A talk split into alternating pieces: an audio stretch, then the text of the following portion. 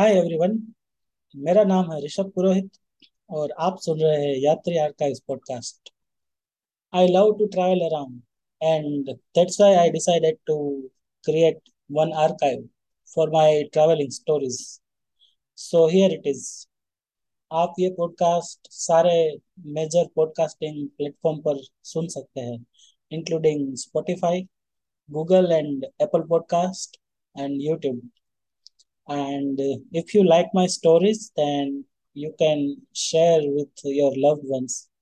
So, with that, let's start today's episode.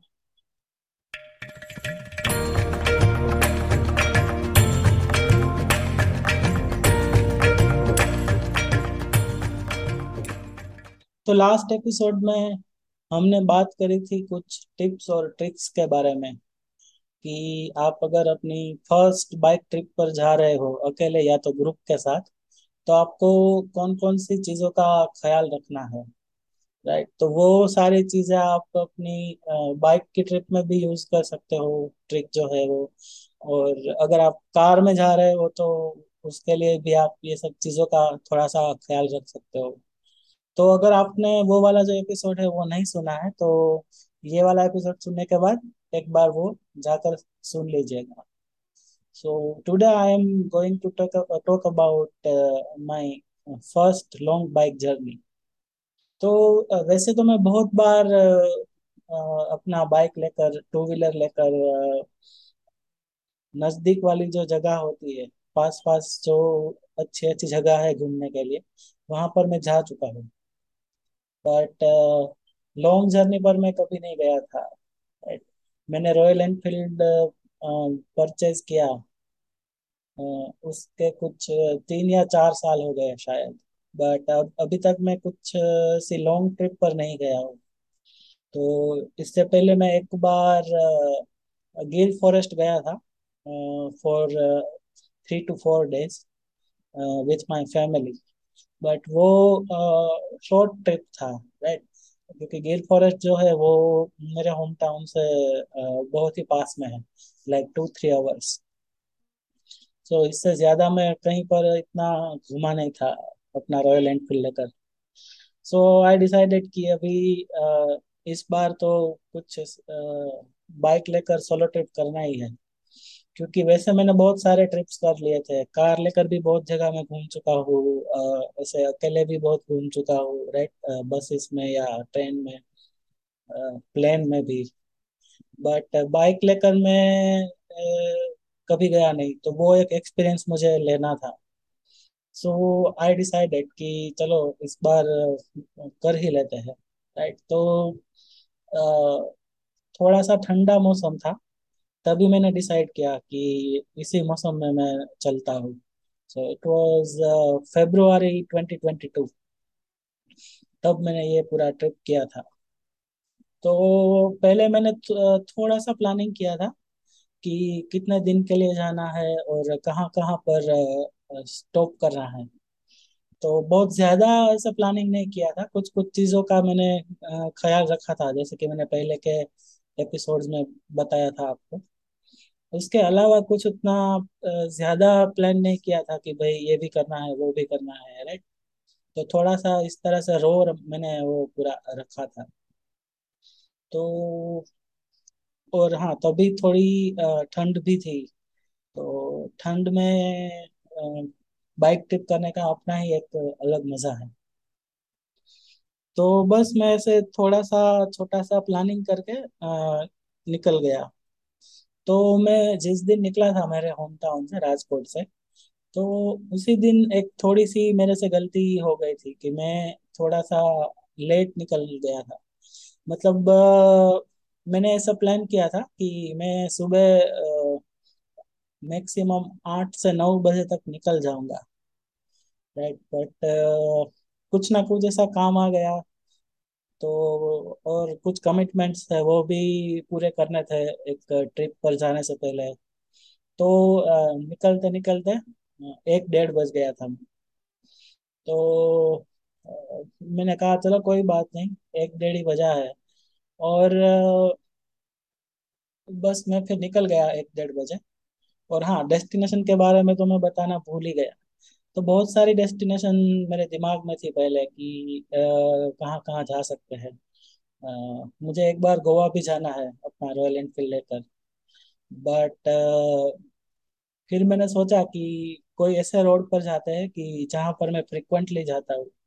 मतलब frequently मतलब कि साल में एक बार या दो बार तो एटलीस्ट मैं जाता ही हूँ। ऐसे रोड पे मैं चलता हूँ। तो उससे क्या फ़ायदा होगा कि अगर कुछ बीच रास्ते में कुछ प्रॉब्लम होती है मैं अकेला था तो पता रहता है कि कहाँ पर क्या सीन है जैसे कि पंक्चर हो गया तो थोड़ा सा पता रहता है कि वे कितने आगे शॉप आएगा थोड़ा सा तो दिमाग में रहता है, और नॉन अगर रोड है आपका तो आपको एक सेंस ऑफ़ सिक्योरिटी भी आती है कि चलो ये रोड तो मेरा जानने वाला रोड ही है तो कोई इतनी कुछ दिक्कत नहीं है। सो आई डिसाइडेड कि माउंट आबू जाना है। तो वो मैंने पूरा टू पार्ट में किया था मतलब दो दिन का मैंने प्लान किया था। तो दो दिन इस तरह से कि दो दिन यहाँ से जाने के लिए और रिटर्न में आने के लिए दो दिन। और तीन दिन में वहाँ पर माउंट आबू में घूमने वाला था। तो पूरा इस तरह से सात दिन का पूरा प्लान मैंने बनाया था। तो बस ये अ, पहले दिन में निकलने में ही थोड़ी से थोड़ा सा लेट हो गया। बट नेवर माइंड उसका कोई उतना दिक्कत नहीं था बिकॉज़ मैं पहले यहाँ राजकोट से अहमदाबाद जाने वाला था। और फिर अहमदाबाद में ही मैं स्टे करने वाला था अपने फ्रेंड के यहाँ पर। तो उतना कुछ टेंशन नहीं था और राजकोट अहमदाबाद वाला जो हाईवे है, वो तो ट्वेंटी फोर बाई सेवन पूरा एकदम बिज़ी रहता है। तो वो भी कोई उतना कुछ टेंशन नहीं था लेट पहुँचने का या ऐसा कुछ। तो बस मैं डेढ़ बजे के आसपास निकला यहाँ से और एक गलती और मैंने की थी कि जो मैंने साथ में लगेज लिया था कपड़े वगैरह अपना और सामान तो अ, वो लगेज को प्रॉपरली कैसे रॉयल एनफील्ड पर लोड करना है अ, उसके लिए मैंने कोई पहले से कोई इंतज़ाम नहीं किया था। राइट तो वो करना बहुत ज़रूरी रहता है इनफैक्ट जब आप बाइक ट्रिप पर जा रहे हो तो। तो अ, फिर क्या दिक्कत आई कि मैं घर से तो निकल गया बट कुछ किलोमीटर्स आगे गया। देन आई रियलाइज़ कि भाई ये पूरा बैग पे मैं कंधे पर डालकर तो पूरा ये 400 500 किलोमीटर चल नहीं सकता। नहीं तो फिर वो मुझे वहाँ पे डेस्टिनेशन पर जाकर डायरेक्ट मुझे दो तीन दिन वहाँ पे आराम ही करना पड़ेगा। मैं वहाँ पे फिर घूम नहीं पाऊँगा और फिर शोल्डर्स की भी वाट लग जाएगी। राइट तो कुछ किलोमीटर्स में चला तो तभी ये मुझे पता चल गया था। तो फिर हाईवे पर मैंने अ, ये सामान जो है पूरा तो उसको रॉयल एनफील्ड पर लोड करने के लिए अ, कुछ ना कुछ मैं चीज़ें ढूंढता रहा पूरे हाईवे पर मैं। पूछ रहा था लोगों से मतलब शॉप्स वगैरह होती है वहाँ पर जाके मैं पूछता था कि भाई इसको अ, ये जो पूरा सामान है उसको बांधने के लिए आपके पास कुछ स्ट्रिंग वगैरह है? राइट रोप जो रहता है छोटा सा वो है कि नहीं? तो वो भी कहीं मिल नहीं रहा था। अ, ये इतना बिज़ी हाईवे है और इतने सारे व्हीकल्स चलते हैं यहाँ पे ट्रक्स वगैरह भी चलते हैं। बट कुछ कुछ चीज़ें ऐसी होती है कि जो आपको जब चाहिए होती है तभी नहीं मिलती। तो ये चीज़ भी उसमें से एक ही थी कि ये मुझे चाहिए थी बट वो अ, मिल नहीं रही थी। राइट तो बस मैं ऐसे ही कुछ किलोमीटर तक ऐसे आगे आगे मैं चलता गया। फिर अ, कुछ ऐसी चार पाँच ऐसी शॉप्स आई कि वहाँ पर पूरा जो ट्रक का जो सामान रहता है ना सब कुछ तो वो सब वहाँ पर मिलता था। स्पेयर पार्ट्स वगैरह भी मिलते थे और ट्रक वाले लोग जो होते हैं ट्रक में ड्राइवर वगैरह जो रहते हैं तो वो लोग चलते हैं तो उन लोगों को आ, कुछ कुछ चीज़ों की ज़रूरत पड़ती है राइट क्योंकि वो अपना जो पूरी जो लाइफ है वो रोड पर ही वो बिताते हैं ड्राइव करते करते तो खाना पीना कपड़े धोना वगैरह उनका रोड पर ही रहता है। तो ट्रक वालों के लिए स्पेशल कुछ शॉप्स थी वहाँ पर तो वो वहाँ पर मुझे एक फाइनली वो जो अ, कपड़े सुखाने के लिए वो जो एक रोप आती है ना, प्लास्टिक का, वो मुझे पूरा मिल गया। तो फिर उसकी हेल्प से मैंने पूरा जो अपना लगेज था सात दिन का, वो पूरा मैंने अपना रॉयल एनफील्ड का जो पीछे वाला सीट है, उस पर पूरा वो मैंने लोड कर दिया। और फिर मैं ऐसे ऐसे आगे चलता गया। बट उसमें भी थोड़ी सी दिक्कत थी। मतलब इससे पहले मुझे कोई ऐसा एक्सपीरियंस नहीं था कि भाई इसको कैसे प्रॉपरली बांधते हैं प्रॉपर टाइट उसको किस तरह से बाँध बाँध सकते हैं। तो ऐसा कुछ मेरा एक्सपीरियंस था नहीं। और टाइम भी ऑलरेडी मेरा बहुत ही वेस्ट हो रहा था। क्योंकि पहले तो बहुत ज़्यादा सामान था तो उतना स्पीड में मैं रॉयल एनफील्ड चला नहीं रहा था अपना। और वैसे आप लोगों को पता पता ही होगा कि रॉयल एनफील्ड जो है वो बहुत ज़्यादा स्पीड से आप नहीं चला सकते। सिक्सटी टू एटी किलोमीटर की स्पीड से आप मैक्सिमम चला सकते हो। उससे आप मतलब स्पीड में ज़्यादा चलाएँगे तो फिर चला तो जाएगा बट फिर वो टाइम पर ब्रेक नहीं लगती और बहुत इश्यू आता है राइट और मेरा वाला जो मॉडल है वो थोड़ा सा पुराना मॉडल है तो उसमें एबीएस वगैरह की भी फैसिलिटीज़ नहीं आती प्रॉपर ब्रेकिंग के लिए। तो वो फिर अनसेफ हो जाता है थोड़ा सा तो वो एक स्पीड जो रहती है उससे मैं ज़्यादा चला भी नहीं रहा था अपना बाइक तो उसकी वजह से ऑलरेडी बहुत ही लेट हो रहा था और बीच बीच में जो मैंने अपना सामान मैंने बांधा था पीछे बाइक पर वो अ, मतलब अपने आप धीरे धीरे थोड़े थोड़े किलोमीटर पर छूट रहा था। मतलब गिरा तो नहीं एक बार भी वो गिरा नहीं था नीचे बट वो होता है ना वो जो मोमेंट जब जब कि आपको ऐसे पता चल जाता है कि बस अभी मैं रोक कर ये फिर से ठीक नहीं किया तो गिर जाएगा। तो ऐसे मैंने बीच में रोक कर चार से पाँच बार मैंने ठीक किया पूरा। और एक बार तो सेकंड लास्ट टाइम जो मैंने वो जो किया था ना, वो तो एकदम प्रॉपरली मैंने वो बांधा था। राइट बट फिर भी वो एक था एक्सपीरियंस की कमी बोल लो या तो कुछ भी बोल लो। कि वो मैं ठीक से वो मैं बाँध नहीं पा रहा था वो जो पूरा जो अपना सामान है। तो या ऐसा भी बोल सकते हैं कि प्रॉपर इक्विपमेंट नहीं थे। राइट मैंने अ, मुझे पहले मतलब बाइक ट्रिप करनी थी तो अमेजोन से मैंने स्पेशल वो लगेज लोड करने के लिए वो स्पेशल रोप्स जो आते हैं वो मैंने मंगवाए हुए थे घर पे। बट निकलने की मुझे इतनी जल्दी थी you know I was so excited कि मैं भूल ही गया कि ऐसी कोई चीज़ मैंने मंगवाई है। तो बस ये कुछ कुछ ऐसी दिक्कत हो गई बट बट जैसे जैसे करके मैं रात तक तो अहमदाबाद पहुँच ही गया। और बीच बीच में मैंने कुछ कुछ ब्रेक्स भी लिए थे। तो जैसे कि मैंने आपको बताया कि पाँच से छह बार मुझे ब्रेक लेने पड़े बीच में। सामान वगैरह ठीक से बांधने के लिए। तो ब्रेक्स थोड़े से ज़्यादा ही हो गए बट वर्थ इट थे। क्योंकि वो मौसम जो था, वो जो पूरा एकदम ठंडा था, क्योंकि मैं, वो पूरी ठंडी वाला जो सीज़न था विंटर में मैं मतलब निकला था। तो वैसे बाइक चलाने में तो मज़ा ही आ रहा था बट थोड़ा सा माइंड में टेंशन भी था कि अगर भाई पीछे जो सामान बांधा है वो गिर गया तो क्या होगा, गिर गया तो क्या होगा। तो कुछ कुछ टाइम पर थोड़ा मेरा अटेंशन वहाँ पर भी चला जाता था। राइट तो वो एक, पहले दिन जो पूरा निकला वो मेरी एक मिक्स फीलिंग थी उसमें। मज़ा भी आया और थोड़ा सा टेंशन वाला भी थोड़ा सा दिन रहा कि भाई ये क्या हो रहा है, क्या हो रहा है, क्या हो रहा है। तो बस, पहला दिन तो ऐसे ही निकल गया। और फिर अहमदाबाद में मैंने नाइट स्टे किया अपने दोस्त के घर पर। And my friend is very kind कि मुझे रात को उसने पिज़्ज़ा खिलाया था I still remember so thank you Kritesh for that और बस फिर दूसरे दिन अर्ली मॉर्निंग ही मैं निकल गया माउंट आबू के लिए। और एज आई सेड कि मैं डायरेक्ट भी अपने होम टाउन से माउंट आबू तक जा सकता था। It is around four fifty और फाइव हंड्रेड किलोमीटर्स तो डायरेक्ट एक स्ट्रेच में भी जा सकते हैं बट फिर उसका कोई वो मतलब नहीं रहता। क्योंकि आपको अर्ली मॉर्निंग निकलना पड़ता है और आप रात तक पहुँचते हो वहाँ पर। और फिर आप इतने थक जाते हो कि फिर अगले दो दिन आपको फिर आ, आ, आराम करना पड़ता है। तो उसका फिर कोई मतलब नहीं बनता। तो दैट्स व्हाई आई डिसाइडेड कि फिर अ, जैसे पार्ट पार्ट में पूरा ये ट्रिप खत्म करते हैं।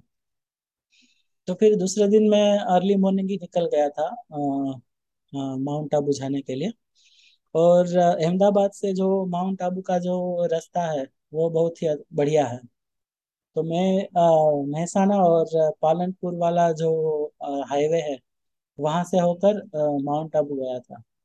तो वो वाला जो हाईवे है, वो मुझे वैसे भी बहुत अच्छा लगता है। वो बिज़ी रहता है बहुत सारे ट्रैफ़िक की वजह से बट जो रोड जो है, उसकी जो क्वालिटी है ना, वो बहुत ही बढ़िया रहती है। और आप बाइक लेकर जाते हो तो आपको एक ये भी एक बेनिफिट रहता है कि आपको जो टोल जो है, वो आपको देना नहीं पड़ता टोल प्लाजा पर। तो उसके लिए भी मैं थोड़ा सा खुश था। तो बस फिर नून तक तो मैं तब उस दिन पालनपुर भी मैं पहुँच गया था और फिर पालनपुर में दो तीन बहुत फ़ेमस जगह है खाने के लिए। तो उसमें से एक जो मेरी फेवरेट होटल है, वहाँ पर मैंने नून में लंच भी किया और क्योंकि मैं पालनपुर बहुत बार जा चुका हूँ। क्योंकि my father was there for few years for his job तो पालनपुर तो मेरा मतलब अ, वहाँ पे मुझे पता है कि कहाँ पे जाना है क्या खाना पीना है। तो वो पालनपुर तक का तो बहुत वो बढ़िया रहा था रास्ता। फिर पालनपुर से माउंट आबू बहुत दूर नहीं है फिर। वो वैसे कार से आप जाते हो तो आई थिंक मैक्सिमम एक घंटे में तो पहुँच ही जाते हो। बट फिर खाने के बाद मैंने थोड़ा सा आराम किया पालनपुर में। करीब एक आध घंटे का मैंने वहाँ पर आराम किया था। तो मैं वैसे भी मतलब पहुँच सकता था जल्दी जल्दी भी पहुँच सकता था। बट आई थॉट कि थोड़ा सा चिल करते करते ही जाते हैं और आसपास के नज़ारे वगैरह देखकर भी जाना चाहिए। अगर आप ऐसे ट्रिप पर जा रहे हो तो। अदरवाइज़ इसका कोई वो एसेंस जो है पूरा वो कुछ नहीं रहता। तो मैं आसपास के नज़ारे भी ऐसे देखते देखते जा रहा था। और पालनपुर से जो माउंट आबू का जो रास्ता है ना, वो एकदम बहुत ही बढ़िया है, क्योंकि वो पूरा जंगलों के बीच से वो निकल, निकलता है। तो बस एकदम यू नो एकदम फ्रेश माइंड के साथ में चल रहा था। और जनरली एक घंटे का जो रास्ता होता है वो मैंने दो या तो ढाई घंटे में पूरा किया। और बीच में मैंने पालनपुर जहाँ पर खत्म होता है और राजस्थान की बॉर्डर स्टार्ट होती है, वहाँ पर मैंने अपना जो पेट्रोल का टैंक है, वो भी मैंने फुल करवा लिया था। क्योंकि गुजरात से जो राजस्थान में जो पेट्रोल है, वो दस रुपये महँगा होता है। राइट थोड़ा सा बजट का भी मुझे ख्याल रखना था। तो इसीलिए मैंने बीच में ये रिफिल भी करवा लिया था अपना और फुल टैंक करवा लिया था। तो एक तो मैं अपना घर से फुल टैंक करके निकला था तो फिर आई थिंक नहीं घर से फुल टैंक मैंने नहीं किया था घर से तो आई डोंट रिमेम्बर कि कितना पेट्रोल था बट uh, बस पालनपुर आते आते फिर मुझे फिर से फुल टैंक करवाना पड़ा। तो बस वो पूरा निकलने में फिर अ, दो ढाई घंटे का टाइम लग गया मुझे। और जब मैं माउंट आबू पहुँचा, तभी एकदम शाम का टाइम हो गया था। तो मतलब शाम मतलब एकदम एकदम वो जो होती है ना, वो शाम नहीं हो गई थी, रात नहीं हो गई थी, बट पूरा वो सनसेट वाला सीन था। तो बस वहाँ पे जाके मैंने सबसे पहले तो सनसेट देखा। और जो लोग गए हैं उन लोगों को पता होगा कि माउंट आबू में सनसेट जो है वो बहुत ही फ़ेमस है। बहुत ही ब्यूटीफुल होता है सनसेट वहाँ पर देखना। तो बस मैंने वो सनसेट देखा और वहाँ पर जो जहाँ पर मैंने स्टे किया था, जो कि एक एक दिन के लिए मैं वहाँ पे रिजॉर्ट में रुका था। और फिर उसके बाद में दूसरी होटल में जाने वाला था रुकने के लिए। बजट वाले। तो वो जो रिजॉर्ट था, वो तो बहुत ही बढ़िया रिजॉर्ट था। और ऐसा सुना हुआ था कि वहाँ पे रात में कभी कभी भालू भी आ जाते हैं। सो आई वॉज़ सो एक्साइटेड कि चलो, अगर नसीब हुआ तो रात को भालू भी देखने को मिल जाएँगे। क्योंकि वो जो पूरा रिजॉर्ट है, वो जंगलों के बीच में है। तो बस अपने रिजॉर्ट में मैं चला गया और बस रिजॉर्ट में जाके फिर मैंने वो चिल किया थोड़ा सा। और फिर उसके बाद रात रिजॉर्ट में पहुँचते पहुँचते रात का टाइम पूरा हो गया था। तो बस उस दिन तो पूरा खाना वाना खा के फिर मैं अ, सो गया। और फिर मैंने वहाँ पे जाके दूसरे दिन क्या दूसरे दिन का पूरा प्लान बनाया कि अभी दो तीन दिन यहाँ पे हूँ माउंट आबू में तो फिर अभी क्या करना है दो तीन दिन के लिए राइट? तो फिर दूसरे दिन मॉर्निंग में क्या हुआ कि ब्रेकफास्ट वगैरह किया। ब्रेकफास्ट बहुत ही अच्छा था वहाँ पे। तो ब्रेकफास्ट वगैरह किया। नेचर के बीच में बैठकर ब्रेकफास्ट करने का जो मज़ा है, वो एकदम अलग ही मज़ा है। तो एक बार वो पूरा जो है, वो आपको आपको पूरा एक्सपीरियंस करना चाहिए, अगर आप ऐसी जगह पे जाते हो तो। राइट तो ब्रेकफास्ट वगैरह किया और फिर बाइक लेकर मैं मतलब बाइक बाइक मतलब निकालने से पहले मैंने सोचा कि चलो एक बार मैं देख लेता हूँ कि भाई कोई इसमें दिक्कत तो है नहीं, क्योंकि मैं अगले दिन इवनिंग में पहुँचा था रिसोर्ट पर। और रिसोर्ट पर पहुँचने में मतलब थोड़ा सा स्ट्रगल भी करना पड़ा था, क्योंकि वो एक, एकदम हिली एरिया में था और जंगलों के बीच में था तो वो पहले तो एक ढूँढने में भी थोड़ा सा स्ट्रगल करना पड़ा था और वहाँ पर पहुँचने में भी थोड़ा सा स्ट्रगल हो गया था। तो अ, फिर मैंने वो दूसरे दिन मॉर्निंग में ब्रेकफास्ट करके फिर मैंने आ, चेक किया कि चलो कोई दिक्कत तो नहीं है।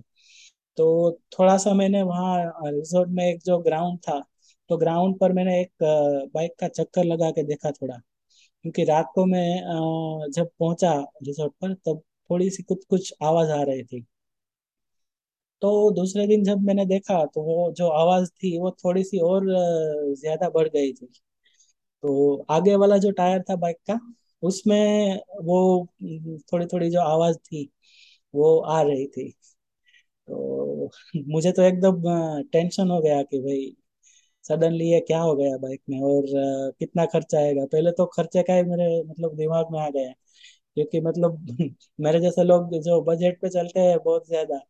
तो वो पहले सबसे पहले तो उनके दिमाग में यही आता है कि भाई कितना खर्चा हो जाएगा और I love my Royal Enfield तो अगर रॉयल एनफील्ड में कुछ हो, मतलब हो जाता है तो उसका भी एक अलग से टेंशन हो जाता है कि अरे यार इसमें क्या हो गया होगा? राइट तो आई थिंक अभी ये वाला जो एपिसोड है ना इसमें इतना ही रखते हैं और फिर अगले एपिसोड में डिस्कस करते हैं कि वो पूरा बाइक में क्या हुआ था।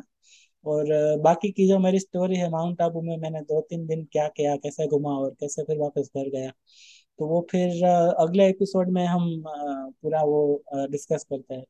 क्योंकि ये वाला जो एपिसोड है, उसमें ऑलरेडी थोड़ा सा स्ट्रेच हो गया है मेरा एक्सपीरियंस पहले मैंने सोचा था कि वो पूरा ये जो एक्सपीरियंस है, पूरी स्टोरी है, वो मैं आपको इसी एपिसोड में बता दूँगा। बट अभी जब मैं रिकॉर्ड करने बैठा हूँ तो थोड़ा सा टाइम हो गया है। सो दैट्स वाई अभी अगले एपिसोड में बात करेंगे। ठीक है? तो आई होप कि आपको ये पूरी स्टोरी सुनने में मज़ा आ रहा होगा। और अगर कोई फीडबैक है तो आप मुझे डेफिनेटली दे सकते हो। यूट्यूब पर आप कमेंट भी कर सकते हो। और आप जो भी मेरे पॉडकास्ट रहते हैं तो उसमें नीचे मेरे सोशल मीडिया की वो जो पूरी डिटेल है वो दी गई होती है। तो आप किसी भी सोशल मीडिया पर मुझे कनेक्ट कर सकते हो। You can connect with me on Instagram Facebook wherever you want right तो फिर अ, अगले एपिसोड में फिर बात करते हैं कि आगे की स्टोरी क्या थी और बाइक में क्या हुआ था एटसेट्रा एटसेट्रा ठीक है? तो अगर हाँ यहाँ तक आपने एपिसोड ये पूरा सुन लिया है तो आपको मज़ा ही आया होगा। ठीक है? तो अपने फ्रेंड्स के साथ ये पूरा एपिसोड शेयर कीजिए, ये पॉडकास्ट शेयर कीजिए, ठीक है? तो चलो फिर मिलते हैं अगले एपिसोड में। तब तक के लिए टेक केयर गुड बाय